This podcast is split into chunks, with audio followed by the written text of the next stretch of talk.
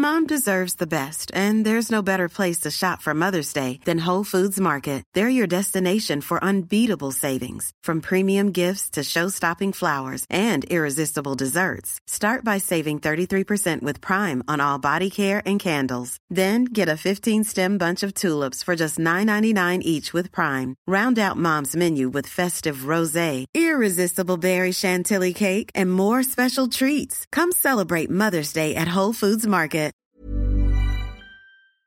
Euh, bonjour, j'espère que vous allez bien. Un Hervé au micro. On se retrouve aujourd'hui pour mon premier vrai épisode de podcast. La dernière fois, c'était une intro, mais quelle intro, les amis. J'étais choquée de l'accueil que vous m'avez réservé. Euh, déjà, j'étais choquée du nom d'écoute, de la façon dont vous êtes rué sur le projet. Franchement, j'étais vraiment choquée. Parce que pour moi, c'est un, truc trop cool que je prépare de mon côté. Mais euh, c'est pas, forcément un truc qui va me rapporter beaucoup d'argent. C'est pas forcément un truc. Euh, sur lequel je suis beaucoup entourée ou quoi. C'est vraiment un truc que j'ai fait un peu solo pour euh, le kiff plus qu'autre chose. Et je pensais pas du tout que vous alliez autant euh, vous ruer dessus. Donc merci beaucoup. Et j'étais aussi très étonnée de vos retours sur ma voix. Je. Quoi? J'ai pas compris là.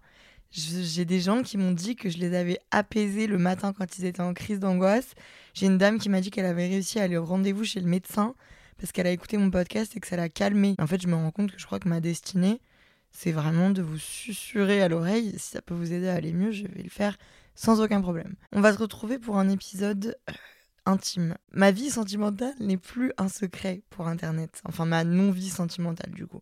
Euh, j'ai fait une vidéo très détaillée euh, sur ma seule et unique relation, qui s'appelle d'ailleurs Ma seule et unique relation, où je vous raconte la seule histoire d'amour que j'ai vraiment vécue dans ma vie, qui était tout bonnement catastrophique et qui m'a qui m'a rendu complètement euh, cassée à ce niveau-là euh, et qui a constitué du coup une grosse partie de ma vie sentimentale, plusieurs années. Donc si vous avez envie euh, de, vous instruire à propos de cette relation-là, bah, le lien n'est pas en barre d'infos parce qu'on n'est pas sur YouTube, mais en tout cas je vous laisse aller voir ça sur, sur ma chaîne YouTube. Mais aujourd'hui j'avais envie de vous parler de tous les garçons que je n'ai pas aimés. J'avais envie de vous parler de euh, après cette, cette relation-là euh, qui s'est terminée il y a quelques années et qui m'a complètement cassée en 48, pourquoi je suis aujourd'hui depuis bientôt deux ans et demi complètement célibataire? Pourquoi je suis libre comme l'air, je pourrais faire ce que je veux, je pourrais bien me marier, j'ai plus mon ex en tête, j'ai plus rien qui me retient et pour autant je suis complètement célibataire. Voilà, ça fait deux ans que je n'ai pas l'ombre d'une relation de couple ou même d'un flirt qui dure plus d'un mois. Donc on va essayer de retracer mon parcours sentimental pour comprendre. Et euh, j'ai envie de vous parler aussi de comment je m'épanouis aujourd'hui en tant que femme de 24 ans. Bien, oh purée, j'ai 25 ans, c'était mon anniversaire la semaine dernière. En tant que femme de 25 ans, célibataire. Comment depuis deux ans je me réveille tous les matins, enfin pratiquement tous les matins sans un homme à mes côtés? Comment je m'épanouis et comment j'arrive à vivre cette indépendance. Euh, sans mal le vivre et sans culpabiliser, sans vous faire un tuto pour autant, mais j'ai envie qu'on retrace tout le chemin de voilà ces deux trois dernières années pour que je vous explique brièvement comment moi, euh, pas du tout brièvement d'ailleurs, comment moi je vis la vie euh, par rapport à l'amour, comment je vis l'amour, comment je ne le vis pas. Euh, je veux pas vous donner de leçons. Je veux juste que ceux qui veulent s'en inspirer puissent s'en inspirer et que ceux qui veulent écouter une histoire pathétique puisse écouter une histoire pathétique. Cet épisode, il est à propos de catastrophes amoureuses, de parcours tumultueux et répétitifs, et finalement d'un apaisement avec moi-même. Euh, dans ce podcast, on va parler de tous ces hommes qui m'ont confronté à mon incapacité d'être en couple.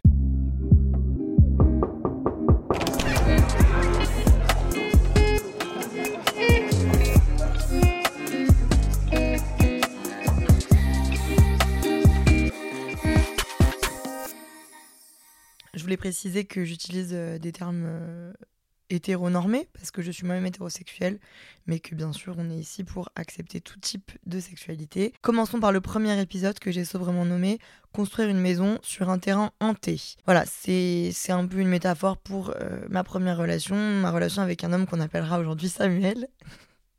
j'adore, j'adore, j'avais jamais renommé mes ex, j'adore le faire aujourd'hui.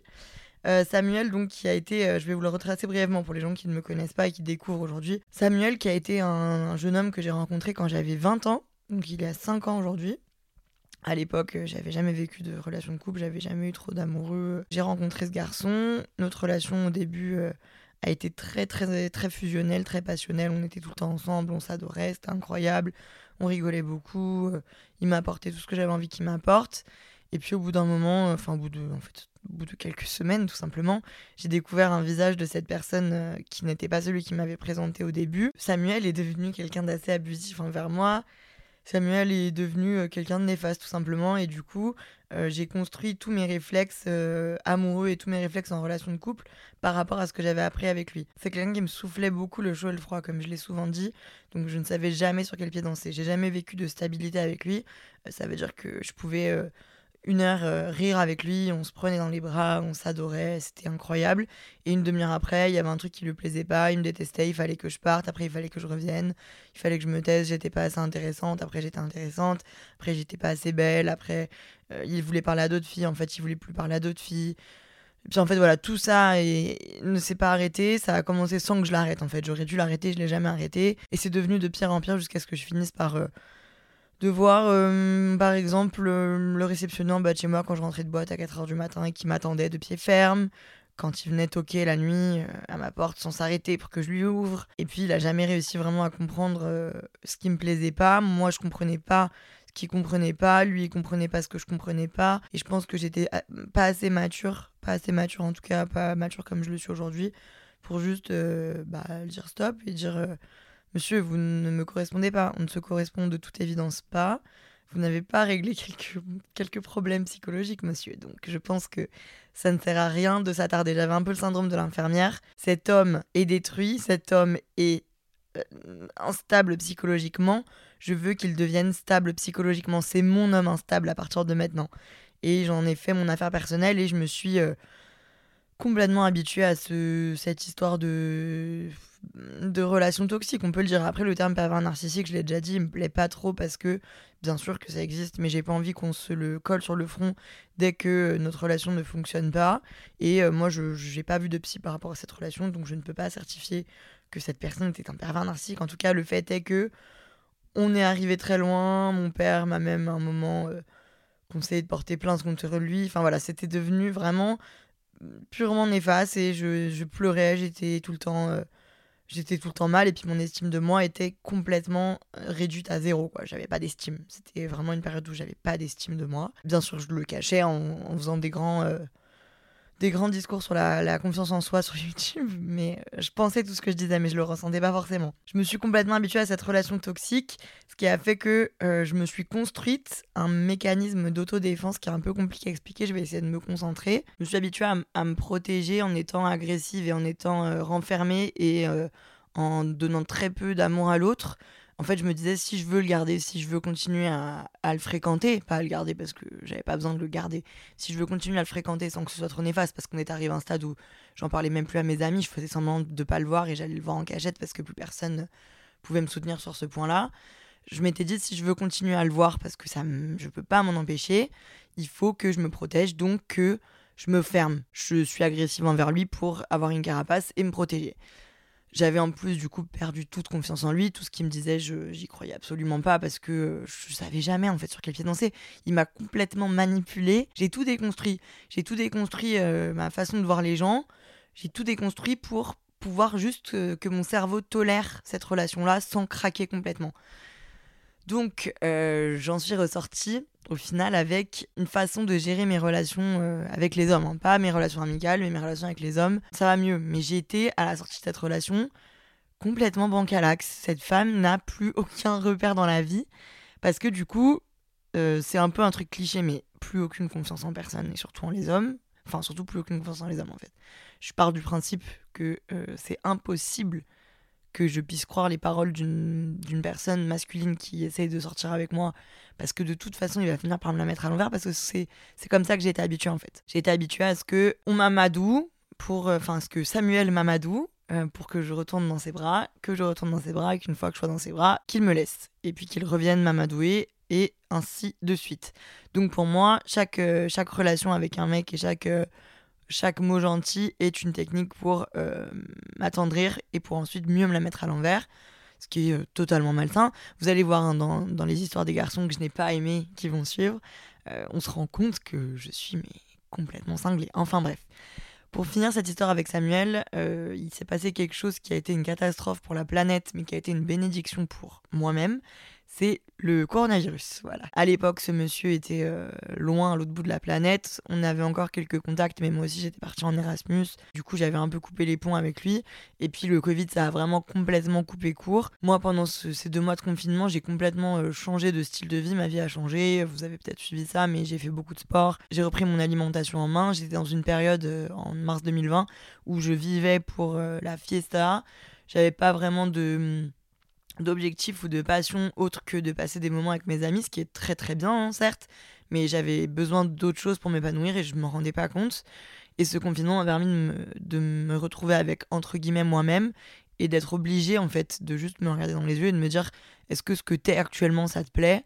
La réponse était non, donc j'ai réglé ce problème. En me donnant, entre guillemets, tout cet amour, enfin en me donnant en tout cas tout cet intérêt et ce self-care, je me suis rendu compte que je ne pouvais pas me laisser marcher dessus par un type aussi quelconque, pardon Samuel, mais je me suis rendu compte que c'était absolument pas possible qu'une femme comme moi, qu'une femme tout court d'ailleurs, euh, une femme qui se respecte et qui s'aime, subisse ce genre de choses. Une personne ne devrait pas se laisser marcher dessus, se laisser rabaisser, se laisser réduire à néant par une autre personne. C'est pas possible, c'est pas compréhensible, c'est pas acceptable.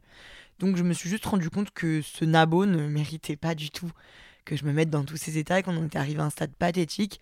Et euh, j'ai tout simplement décidé de tout arrêter. C'est ce qu'on appelle un déclic après tout. Ce déclic m'a mis euh, à peu près. Euh, bah, il a mis quand même trois ans à arriver, quoi. Donc c'était très très long. On me demande souvent, du coup, comment se séparer d'un ex toxique, comment passer à autre chose. vous allez voir, la réponse à tout en ce qui me concerne, c'est le temps. J'ai pas de recette miracle, en tout cas je sais que moi ça m'est vraiment tombé sur le coin de la gueule quand je me suis rendu compte que j'étais importante et que j'avais de la valeur et que ma valeur ne résidait pas dans une autre personne, que je pouvais être intéressante et que je pouvais être heureuse et m'amuser et vivre et me sentir bien sans la présence de cette personne. Donc le temps est le remède à tous les maux. Je sais que c'est très facile à dire, beaucoup moins facile à faire.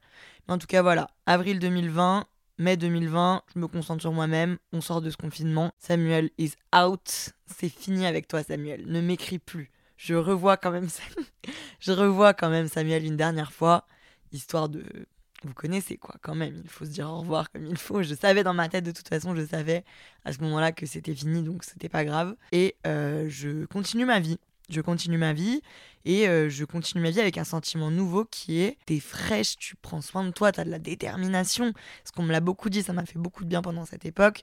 On m'a beaucoup dit, mais comment tu fais pour être aussi déterminée? Parce qu'en effet, on était quand même enfermés dans nos cases avec moi, mon, père, mon frère. On vivait quand même un truc un peu compliqué et j'arrivais chaque jour à me lever et à aller faire une heure de burpees avec euh, Pamela Rêve dans mon garage. Ça m'a fait du bien en fait de me rendre compte que j'avais la volonté, j'avais la, détermination, j'avais du mental et que j'étais autre que juste euh, la fille qui se fait vicose par un pauvre type, quoi. Donc, je vivais euh, un été euh, tout bonnement radieux, vraiment. Je fais des rencontres parce qu'on sort quand même d'une époque un peu compliquée, donc on sort beaucoup. On... Moi, je vais, je vais dans le sud, je revois des amis, ça me fait du bien. Je vais boire des verres, franchement, je ne voulais jamais cacher, je profite de la vie. Et euh, bien sûr, euh, ma technique était déjà rodée depuis un moment. Hein. Je, vois des personnes, je discute avec des personnes, mais j'en envisage jamais euh, d'aller au-delà de ça parce que pour moi, c'est forcément tendre le bâton pour se faire battre. Pour moi, envisager quelque chose de sérieux avec un garçon, c'est potentiellement lui donner l'occasion de me faire du mal. Donc, je souffrais déjà assez par mon passé et par ce que j'avais vécu. J'avais pas pas l'envie de potentiellement me remettre dans un bourbier. Donc euh, voilà, je rencontre des gens, mais comme d'habitude, ça reste très casual. Et puis euh, vient une soirée, une après-midi, je sais plus ce que c'était, enfin bref, où je tombe sur un type que, euh, au premier abord, je, je, je juge très peu intéressant pour moi-même. Et puis en fait, le temps passant, on s'écrit, il est très sympa, il m'apporte de l'attention, beaucoup d'attention, ce que j'avais pas forcément par le biais de Samuel. Et puis je me dis, bah, je me sens bien, peut-être que je suis une autre femme, et peut-être que, je sais pas, peut-être que je vais mieux et que je peux accepter de l'affection. Cette personne habitait dans le sud de la France, donc je redescends dans le sud de la France euh, tout l'été, tout simplement. Et euh, cette personne euh, prend de plus en plus de place dans ma vie. ça allait très vite, hein. c'était un peu comme dans Secret Story quand ils disent aux confesses que c'est incroyable ce qu'ils vivent et que tout est décuplé tout était vraiment décuplé. Je sais pas pourquoi je vivais la vie à 100 000 à l'heure. Euh, vous voulez que je vous donne le petit nom de cette personne? Je l'ai noté parce que sinon on va avoir du mal. Cette personne s'appelle Adrien. pas vraiment, mais on l'appellera ici Adrien. Et ce chapitre s'appelle Encore un petit goût de toxique, comme dirait Britney. J'ai fréquenté ce garçon tout l'été. Il est venu me voir chez moi, je suis allée le voir chez lui. On a passé des super bons moments. Lui me demandait sans cesse euh, plus. Moi, je lui avais dit que c'était hors de question que je le montre sur les réseaux parce que euh, pour moi, c'est vous êtes un peu comme mes parents. Vous êtes comme ma famille et c'est absolument interdit que je présente quelqu'un. J'ai jamais présenté personne à mes parents d'ailleurs. Et c'est interdit que je vous présente quelqu'un si déjà je sais que c'est pas sérieux. J'ai pas envie d'être une plateforme de propulsion pour les profils de personnes qui veulent percer sur les réseaux. Je filmais euh, nos je filmais nos moments et je le mettais sur le côté. Enfin voilà, ça lui plaisait pas trop, mais en même temps, j'ai envie de te dire, c'est le jeu Ma pauvre Lucette. Tu veux sortir avec une influenceuse qui s'y frotte, s'y pique. Bref, au final, euh, le temps passe, euh, plus, euh, plus les semaines passent, plus je m'attache. Et en fait, je me rends compte d'un drôle de truc, c'est que quand je suis dans le sud, je prends des hôtels ou des appartes, parce que je veux pas lui demander d'aller chez lui. Encore une fois, ça c'est aussi un problème que j'ai, c'est que je ne supporte pas de dormir chez les gens, parce que je ne veux pas déranger, je ne veux pas... Je veux pas, je veux pas créer quoi que ce soit qui fasse que je suis dépendante d'une autre personne. Donc, je ne voulais pas être dépendante de lui, donc je dormais dans des hôtels. Et en fait, je me rendais compte que c'était impossible que j'aille chez lui. Il me disait avoir un appart, mais c'était impossible que dès que je lui demandais de passer chez lui ou quoi, il n'était pas dispo. Je pouvais pas passer chez lui, c'était compliqué. Euh, oui, ok, puis il me répondait plus. Et dès que je lui demandais de dormir chez moi, il pouvait pas non plus. Il, il pouvait pas non plus, il pouvait pas. Il pouvait pas, alors que je vous passe les détails, mais c'est pas du tout le genre de personne qui, qui voulait par exemple se conserver pour le mariage. Enfin voilà quoi. Il n'y avait pas de raison euh, intime derrière tout ça. Il ne pouvait juste pas passer 2 heures du matin, être avec moi.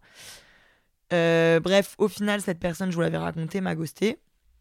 Donc euh, du jour au lendemain, on s'est disputé euh, mi-août. Il m'a fait sortir de sa voiture et je n'ai plus jamais eu de nouvelles de sa part. C'était la première fois que moi j'étais un peu en mode ok, je fais semblant que je m'en fous, mais je crois que je m'en fous pas et je crois que Samuel, c'est vraiment over et je crois que je vais m'autoriser enfin même si notre histoire elle est un peu étonnante, même si c'est pas une personne à premier abord avec qui je me verrais, je crois que je vais lui laisser sa chance et je crois que on a un avenir. Et voilà, un beau samedi soir d'été, il me claque la porte au pif et je ne le vois plus jamais. Donc euh, ça a été très compliqué pour moi. Et puis pour vous donner un peu le fin mot de l'histoire et vous montrer à quel point je suis un clown, j'ai appris euh, il y a quelques temps qu'en fait, pendant toute cette période-là, il était en train de se remettre avec son ex et qu'il habitait chez son ex et que du coup c'est pour ça que je ne pouvais pas aller chez lui parce que ça n'était pas son appartement, c'était l'appartement de son ex, que quand il me conduisait en voiture c'était la voiture de son ex, que euh, quand il m'envoyait des snaps en me disant qu'il était avec sa cousine c'était en fait son ex. Voilà donc euh, j'ai ouvert ma porte à la mauvaise personne malheureusement mais ça encore une fois ça mérite d'être psychanalysé. Je, je, m'en sors, je m'en sors de mieux en mieux parce que je réfléchis beaucoup sur tout ça mais euh, je j'ouvre souvent la porte aux mauvaises personnes. Je me suis rendu compte que pendant toute cette relation, j'avais des comportements hyper malsains. Ok, cette personne. Bon, après, en effet, ok, ce mec avait quand même une autre copine et me cachait toute une double vie. C'est peut-être pour ça aussi que j'avais des doutes. Mais j'étais pas du tout sereine, j'étais pas du tout apaisée. Je faisais quelque chose qui est très grave et que à mon grand âge, je n'assume pas du tout, mais je vais vous le dire. J'avais son compteur Snap, c'est honteux, hein, que j'écrivais dans mes notes et euh, je le calculais toutes les heures pour voir si ça avait augmenté parce qu'il me répondait pas. Donc je me disais, ok, donc il me répond pas, le, compteur Snap augmente, ça veut dire qu'il est sur son tel, ça veut dire qu'il m'ignore. Moi, je pense que maintenant, je veux me dire que si j'en arrive là, c'est over. Je le, je le tège, c'est fini. Je peux pas, en fait, c'est pas possible de se, de se laisser aller dans des relations aussi, enfin, dans des comportements aussi problématique et aussi malsain. Donc je me suis rendu compte en fait avec cette relation que bah, que j'étais pas soignée en fait de mon ancienne relation et que j'étais toujours pas en confiance. Donc je me suis dit OK ma vieille, respire un grand bol d'air, prends ton temps. J'ai passé du temps avec mes amis, je me suis euh, reposée, j'ai mis de côté les boys pendant un petit moment et puis arrivé le mois d'octobre où je me suis dit est-ce que ce serait pas le moment de rentrer sur la dating scene? C'est quelque chose que j'ai très peu fait dans ma vie. Je suis très avenante et j'ai un contact social assez simple. Ça veut dire que si tu me laisses euh, en soirée ou si tu me laisses euh, une après-midi euh, dans un bureau, enfin voilà, je peux très facilement parler avec les gens, rigoler et tout, ça me pose aucun problème. Mais par contre, à partir du moment où je me retrouve face seul à seul avec un homme qui sait que je sais et je sais qu'il sait qu'on veut se pécho potentiellement, je suis très mal à l'aise. Je trouve ce concept de dates extrêmement gênant. Je trouve ça très bizarre qu'on doive tous faire semblant pendant une heure, deux heures, trois heures, un mois, deux mois, un dîner, trois déjeuners, qu'on va peut-être pas se pécho, qu'on va peut-être se pécho, qu'on s'intéresse à l'autre, qu'on se renseigne et tout. Et je trouve ça trop bizarre. Moi, ça me, ça me met vraiment très mal à l'aise. Et du coup, euh, je, déteste faire ça et je me mets pas du tout dans ce genre de situation. Mais est arrivé ce mois d'octobre où j'ai décidé de faire un, un mois sans alcool, un an auparavant tout simplement. C'était tout simplement inconcevable pour moi de passer euh, deux jours sans boire un verre, donc ça veut dire beaucoup. On parle pas d'alcoolisme là, on parle juste du fait que ma vie était tellement tournée autour de la fête et de ma vie sociale que euh, je pouvais pas passer deux jours sans aller boire une bière avec mes amis quoi. Alors qu'aujourd'hui ça fait bientôt, je pense, six mois que je n'ai pas bu de pinte. On m'applaudit, bravo. J'essaie de sauver mon image de pilier de bar. Bref, Mois d'octobre 2020, j'ai été très déçue par Adrien, mais bon, ça va aller. Euh, je prends toujours beaucoup soin de moi, je vais toujours au sport, je me sens toujours aussi bien dans mon corps. Et je me dis, ok, octobre, je bois pas pendant un mois, je travaille, je me concentre sur mon taf, je fais des choses pour moi et potentiellement, je donne l'occasion à des boys de parler avec moi. Attention, c'est hyper prétentieux ma façon de le dire, c'est pas du tout ça que je veux dire.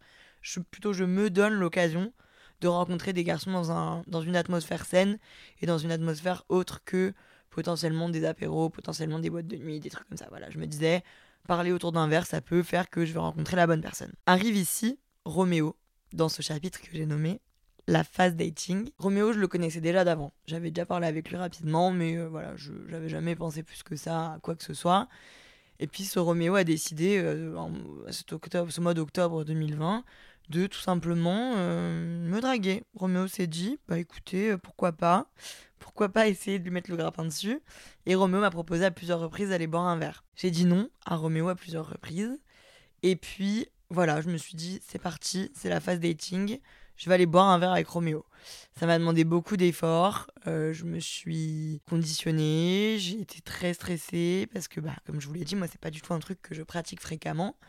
Et j'ai pris mes crics et mes crocs et je suis allée boire un verre de coca du coup, parce que j'étais en mois sans alcool, avec Roméo. Il faut savoir que du coup, j'en attendais beaucoup parce que pour moi, un tel effort mérite euh, une personne un peu incroyable en face, quoi. Et en fait, quelle fut ma déception lorsque j'arrive à se verre avec Roméo que je le trouve très beau gosse, c'est même pas la question. Très sympa, très charmant. Roméo est, est un Roméo, quoi. Mais qu'en fait, pendant deux heures de verre, je me dis, ok, vas-y, bah, je suis à l'aise. En plus, je me surprends moi-même. Je me dis, en fait, c'est pas moi la personne gênante, c'est Roméo qui est chiant, quoi. Enfin, c'est Roméo qui ne parle que de lui, qui essaye de m'étaler par monts et par vaux sa vie incroyable, le fait qu'il évolue dans un milieu génial, qu'il a tout vu, tout vécu, et euh, veut me prouver par A plus B que voilà, c'est un type de ouf et que euh, il faut que je sorte avec lui, quoi. Sans, sans même me draguer plus que ça, mais voilà, pendant deux heures de verre, vraiment, j'écoute Roméo en disant Ok, ah ouais, purée, bah, c'est ouf. Voilà, voilà tout ce que j'ai pu dire. J'adore écouter les gens, en plus, ça me pose aucun problème. J'adore écouter les histoires de vie des gens, mais j'adore les écouter quand je les sens enrichissantes et quand je sens que la personne en face, ça lui fait du bien d'en parler et tout. Là, je sentais vraiment que c'était un aller sans retour. Je sentais que c'était juste du show-off, que c'était juste une façon pour lui de, s'étaler sans pour autant que voilà que je dise oui non euh, je, j'habite à Tourville ou euh, j'adore les kiwis il en avait vraiment rien à foutre quoi. Il était vraiment en one man show. Donc je me dis quand même que Roméo se rend peut-être compte que bah, ça fait deux heures que je me fais chier comme un rat mort quoi. Voilà je me dis que Roméo va se rendre compte du dos et Roméo ne s'en rend pas compte parce que Roméo me dit tout simplement euh, je veux rester avec mes amis est-ce que tu veux venir avec moi et tout. Bon merci Roméo. La réponse est non. Un, bah Roméo n'est pas fait pour moi. Ça, c'est un fait. Après, je, trouve que Roméo n'est pas une mauvaise personne, mais en tout cas, le fait est que ça n'était pas une personne pour moi. Deux, certes, tous les hommes ne sont pas comme Roméo, mais est-ce que j'ai envie de perdre mon temps, mes heures précieuses que je pourrais passer avec mes amis, que je pourrais passer à me concentrer sur des trucs qui me passionnent, sur mes projets? J'ai mille trucs à faire. Est-ce que j'ai envie de passer deux heures tous les deux jours à boire des verres avec des mecs qui potentiellement vont rien m'apporter. Je vais juste les entertain, je vais juste être là pour leur tendre le micro et leur dire vas-y exprime-toi. Des mecs qui, où il y aura rien, qui va, il va rien se passer. Je trouve que voilà, est-ce que j'ai envie de ça? Est-ce que j'ai envie d'être dans cette recherche perpétuelle? Et troisièmement, bah est-ce que oui, ce Roméo-là existe, mais est-ce que mon Roméo à moi existe vraiment? Est-ce que un jour je vais rencontrer une personne qui va vraiment m'intéresser, qui va vraiment me plaire, qui va vraiment être foncièrement sain et s'intéresser à moi également Est-ce que je vais avoir un jour cette connexion qui fait que j'aurai pas à me forcer, j'aurai pas à être mal à l'aise, j'aurai pas à me dépasser pour aller boire un verre? Est-ce que ça va m'arriver un jour et comment font tous les autres? Voilà, je, suis un peu déçue parce que ça me confronte encore au fait que bah c'est compliqué en fait tout ça pour moi, c'est pas un truc qui est naturel.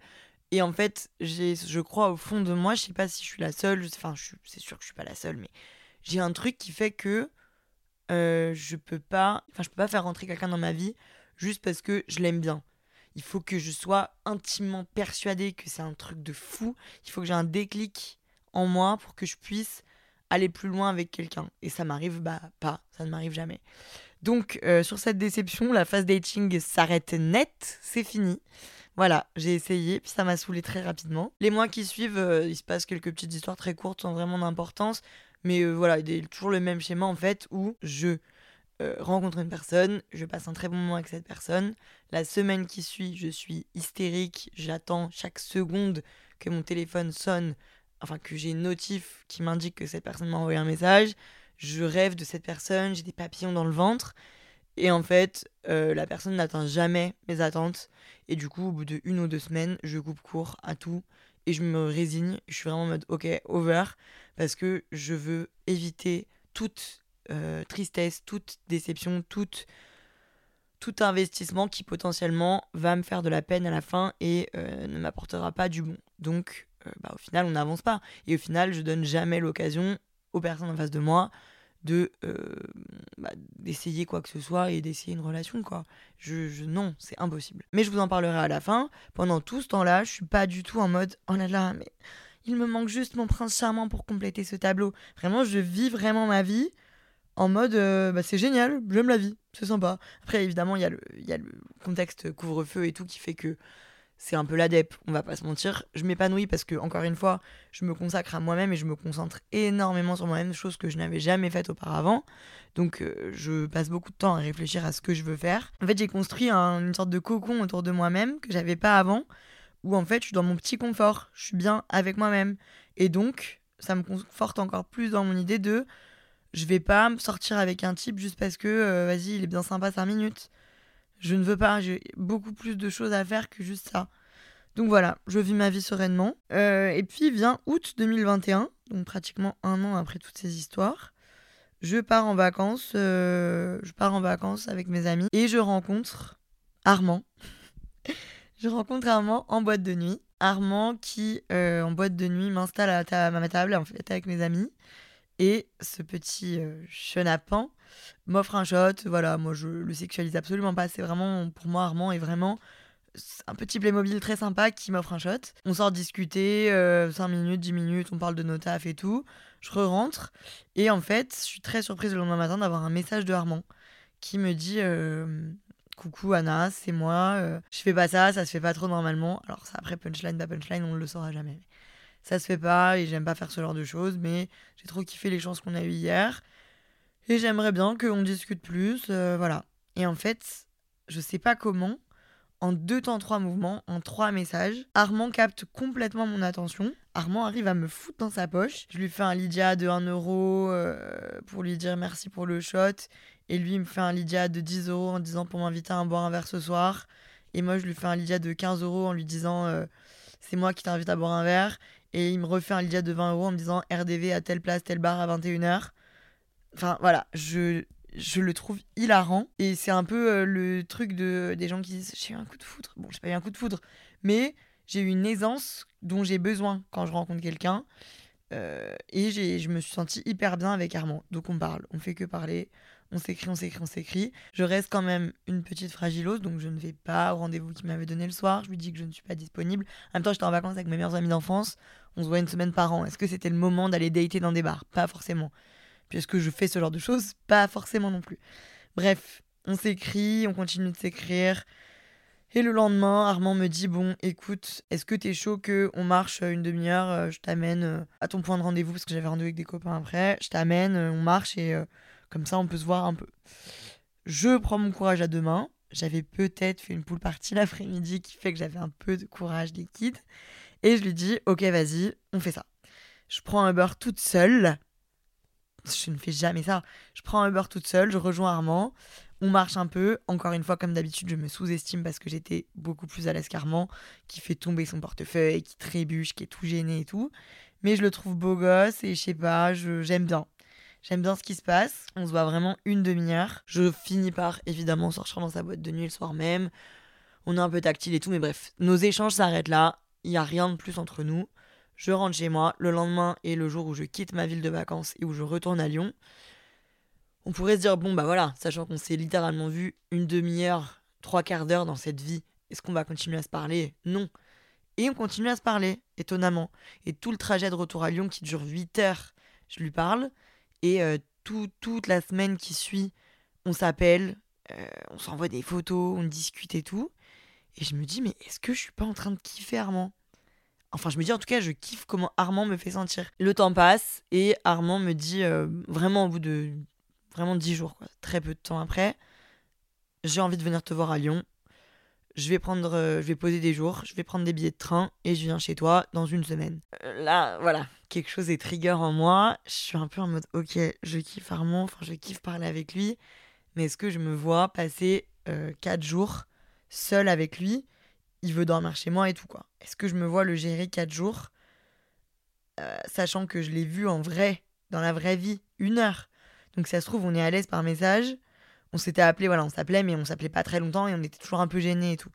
Est-ce que je vais être à l'aise 4 jours avec lui? Imagine, au bout d'une demi-heure, je me rends compte que vas-y, il y a un truc qui me plaît pas. Parce qu'en plus, moi, je suis très vite. Euh, j'ai très vite le hic, comme ils disent les Amerlocs. Donc, je vois très vite un truc en toi qui me gêne.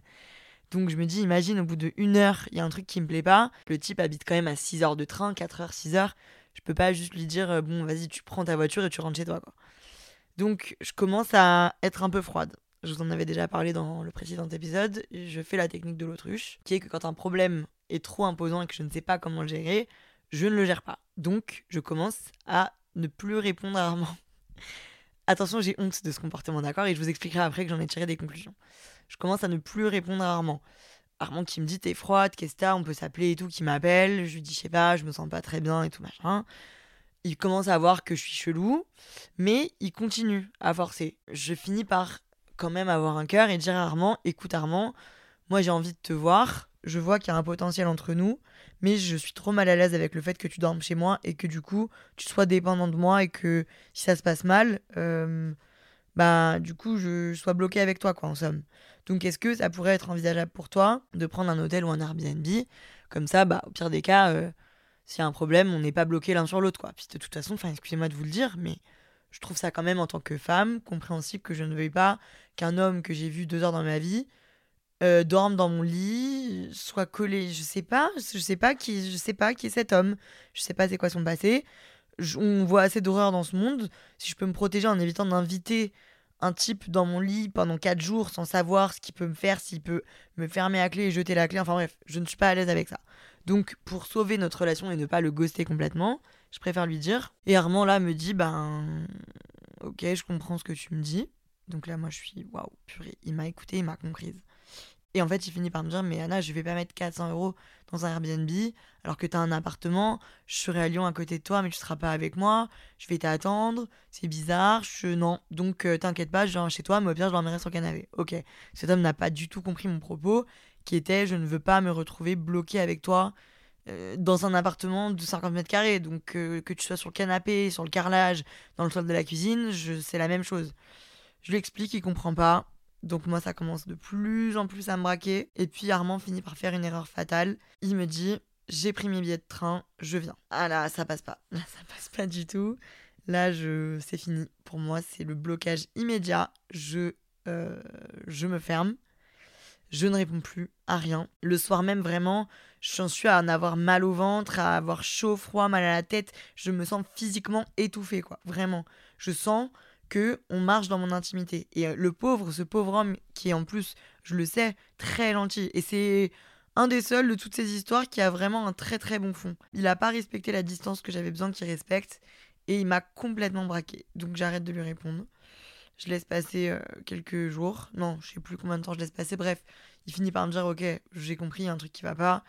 Dis-moi juste si j'annule mes billets de train en bas parce que là, je suis censée venir dans 4 jours, quoi. Donc, euh, mes amis me disent, Anna, par contre, tu détesterais qu'on te fasse ça, donc ne le fais pas à lui. Et en effet, je me rappelle de ce qui s'est passé avec Adrien une année auparavant. Je lui dis donc, écoute, euh, Armand, je suis désolée, mais euh, ça va pas le faire. J'ai beaucoup de mal, je t'ai expliqué que j'avais un passé compliqué avec les relations amoureuses. J'ai beaucoup de mal, donc c'est pas possible. Là, tu prends trop de place, j'étouffe. Euh, peut-être qu'on se retrouvera si on doit se retrouver, mais en tout cas, là, c'est pas le moment. Armand m'a dit ok, m'a bloqué de partout. Et vu que c'est un petit sucre, m'a débloqué de partout, m'a dit je ne veux pas te bloquer de partout, mais ça me fait de la peine. Et voilà, c'est ainsi que ça s'est fini. Trois mois plus tard, il avait une petite amie. J'en ai donc déduit que Armand avait aussi peut-être envie de, de, se mettre en couple, vraiment beaucoup. Et qu'il aurait peut-être un peu tenté la chose avec n'importe qui, mais bref. Le fait est que j'ai coupé court à cette relation qui était prometteuse. Et je me suis dit, euh, bah en fait, je suis pas capable encore. Je suis pas capable. C'est le chapitre que j'ai voulu appeler le blocage du cœur. Malgré tout le temps que je me suis accordé à moi-même, j'avais pas la capacité de laisser entrer quelqu'un dans ma vie comme ça. Et que si quelqu'un devait, euh, devait prendre de la place dans mon quotidien, il fallait que ça se fasse excessivement progressivement. Et il fallait que je me sente excessivement à l'aise avec cette personne-là. Je me suis vraiment construit une routine euh, saine, une routine euh, seule qui me correspond. Je me suis construit un quotidien qui fait que en fait, euh, je peux pas laisser entrer n'importe qui. J'ai pas besoin de quelqu'un en fait foncièrement, sans vouloir me la raconter. J'ai vécu quelques histoires, encore une fois, quelques flirts, et à chaque fois c'est impossible en fait. C'est impossible parce que je ne je donne pas l'opportunité à ces personnes d'aller plus loin. C'est pas possible. J'ai pas l'envie. Et si tu me fais pas vibrato comme un vibratax, si tu déclenches pas en moi un peu de curiosité, enfin énormément de curiosité même, je vais pas y arriver parce que j'ai tellement peur de me faire avoir, j'ai tellement peur d'accorder ma confiance à une personne qui la mérite pas et qui va me faire souffrir d'une façon ou d'une autre, que il faut que tu passes par 120 euh, 000 phases et par un tas de tests involontaires avant que je t'accepte. Et du coup, franchement, il suffit qu'il y ait un truc qui me plaise pas trop pour que voilà, ça, ça n'aille pas plus loin et mon cerveau ne le considère même pas quoi. Est-ce que c'est grave tout ça? Est-ce que c'est catastrophique? Non. Je me sens de plus en plus à l'aise avec moi-même. Je me sens de plus en plus à l'aise dans ma vie, ce qui fait que je sais et je sens que je pourrais accueillir quelqu'un dans ma vie. On dirait que je parle vraiment d'adopter un petit chiot, mais non. Je sens que je pourrais sortir avec quelqu'un. Mais j'ai pas forcément le. En fait, j'ai pas le temps. J'ai l'impression que j'ai pas le temps. J'ai l'impression que mon quotidien est déjà tellement rempli qu'il me manque juste un peu d'affection. En fait, que juste, je pourrais juste recevoir cette affection de 23h à 9h du matin, à cas les moments où je suis dans mon lit et que je dors. Parce que sinon, je, mon cerveau est déjà pris tout le temps. Je vois pas comment je peux. Je vois pas comment je peux. Je ne vois pas. Mais en tout cas, je pense que ça va m'arriver un jour. Je suis sereine sur le fait que je sais au fond qu'au fond de moi, je suis une bonne personne et que même si je suis un peu, un peu tapé du ciboulot et que j'ai des, des travers, que j'ai des traits toxiques et que je les connais et que j'essaie de quand je rencontre quelqu'un et que j'essaie de m'y intéresser ce qui arrive depuis un petit moment là enfin ce qui récemment m'est arrivé j'essaie de lui dire et de lui dire voilà j'ai un problème. Il faut le savoir j'ai un problème. J'ai un problème donc il faut composer avec et il faut qu'on travaille main dans la main pour passer outre ce problème. J'en ai marre je veux plus être dans le truc de un mec, il faut que je le fasse galérer pendant trois heures sans répondre à ses messages, il faut que je lui fasse croire que j'en ai rien à foutre et tout. Je ne veux pas me rendre sur un plateau d'argent parce que de toute façon, j'ai pas le temps pour être euh, disponible à 24-24 pour une personne, mais je ne veux plus jouer à des jeux toxiques parce que je pense que c'est en jouant à des jeux comme ça, de fuis-moi je te suis, suis-moi je te fuis, qu'on se retrouve dans des relations malsaines et j'en ai un peu marre. Ce qu'a dit Shai, la rappeuse, euh, si tu viens dans ma vie, c'est du plus. J'ai déjà, j'ai tout en fait. Si tu viens, c'est vraiment juste parce que t'es sympa, t'es beau gosse, t'es drôle, t'es intelligent, t'es intéressant et tu m'apportes quelque chose en plus. Parce que je dépends, je dépendrai pas de toi parce que je n'ai pas besoin de toi. Donc, je suis vraiment dans ce mode où je suis pas du tout à la constante recherche d'un petit ami parce que je me suis construit une vie où en fait je ne suis dépendante que de moi-même. Et du coup, bah, ça, me, ça me manque pas plus que ça. Ce qui nous amène quand même au sujet comment on est heureuse seule. Pour moi, ça s'apprend comme ça se désapprend. J'ai l'impression que, encore une fois, le temps fait tout. J'ai l'impression que quand je vis euh, quelques mois de. Enfin, après, ça fait très très très longtemps que ça m'est pas arrivé. Ça m'est pas arrivé depuis Adrien. Quand j'ai vécu ces quelques semaines où tu textes régulièrement la personne, où tu as des appels le matin, le soir, où tu te vois, tu passes des bons moments, tu te fais des bisous, t'es trop mimi et tout tu te réhabitues vite, très très vite à ce, ce confort. Et du coup, quand ça s'arrête, je suis vite en mode, mais la vie n'a plus aucun sens. en fait, là, vu que ça fait deux ans, j'ai grave eu le temps de m'habituer à ça et de trouver mon bonheur et mon confort et ma joie de vivre ailleurs que dans les bras d'une autre personne. C'est-à-dire dans euh, ma façon de me rendre fière.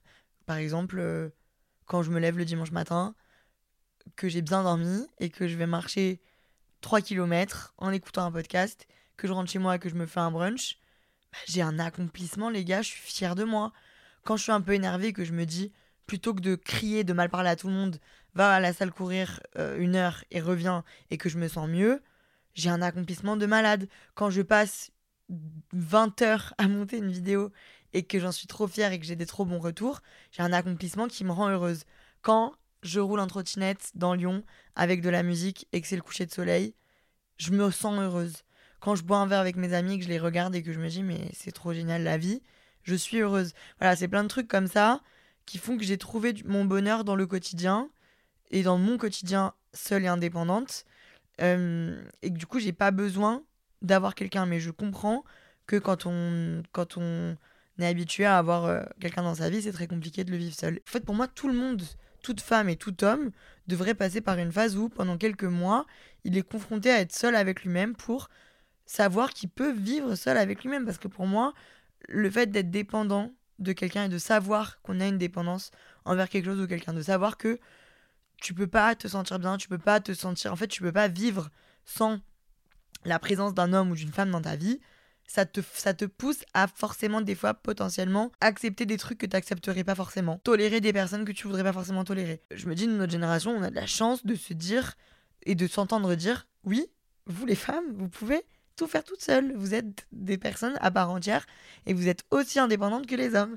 Et du coup, c'est un truc qui est très très important pour moi. Et je trouve que le sentiment d'indépendance, c'est le sentiment de je me paye ma nourriture, je me paye mon loyer, je me paye mes chaussures, je me paye mes verres en boîte. J'ai pas besoin d'un monsieur qui m'aide.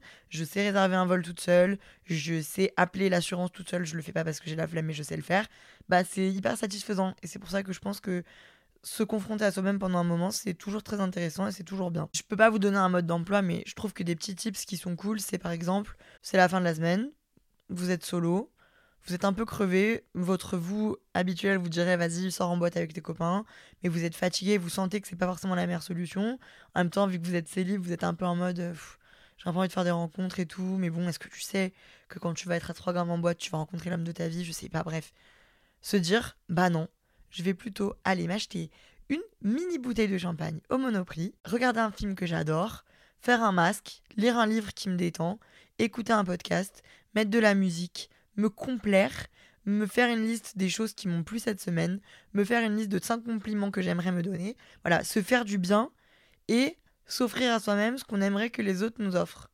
Et puis, surtout, j'ai envie de conseiller aussi de trouver l'amour ailleurs que, euh, que dans des relations amoureuses. Et de trouver de l'affection ailleurs que dans des relations amoureuses. Dans sa famille, dans ses amis, dans ses animaux de compagnie, l'affection, elle est partout.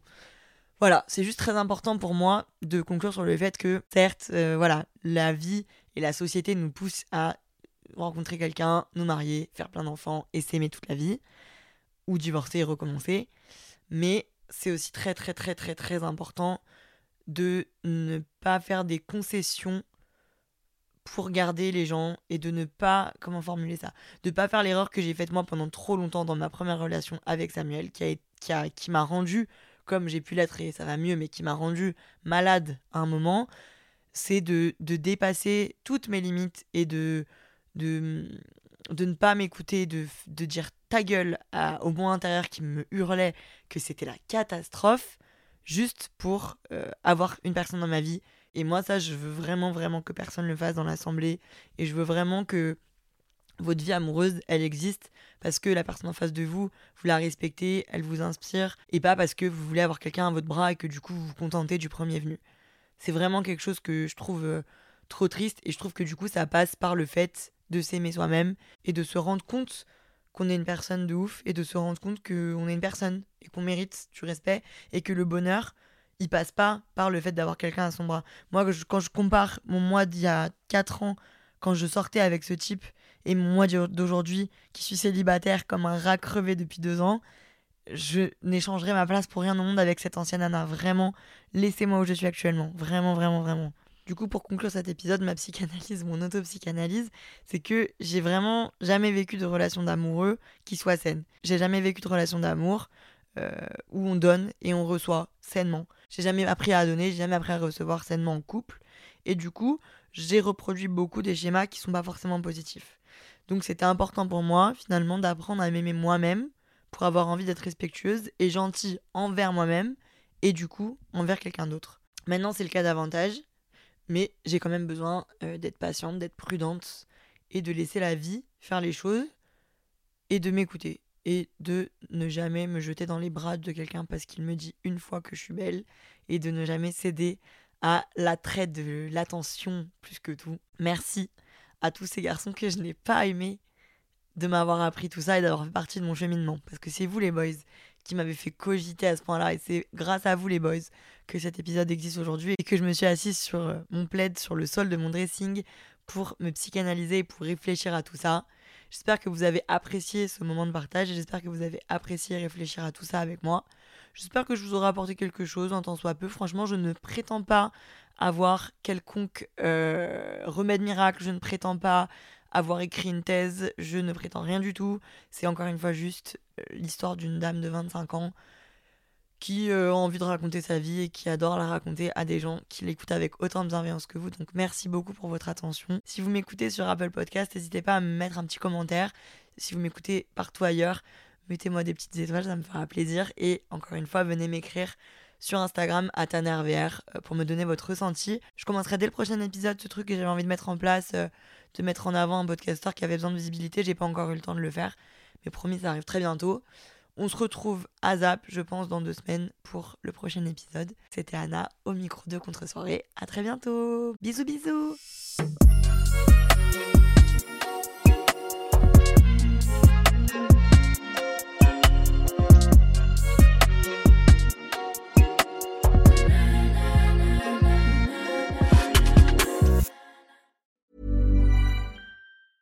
Mom deserves the best, and there's no better place to shop for Mother's Day than Whole Foods Market. They're your destination for unbeatable savings, from premium gifts to show-stopping flowers and irresistible desserts. Start by saving 33% with Prime on all body care and candles. Then get a 15-stem bunch of tulips for just $9.99 each with Prime. Round out Mom's menu with festive rosé, irresistible berry chantilly cake, and more special treats. Come celebrate Mother's Day at Whole Foods Market.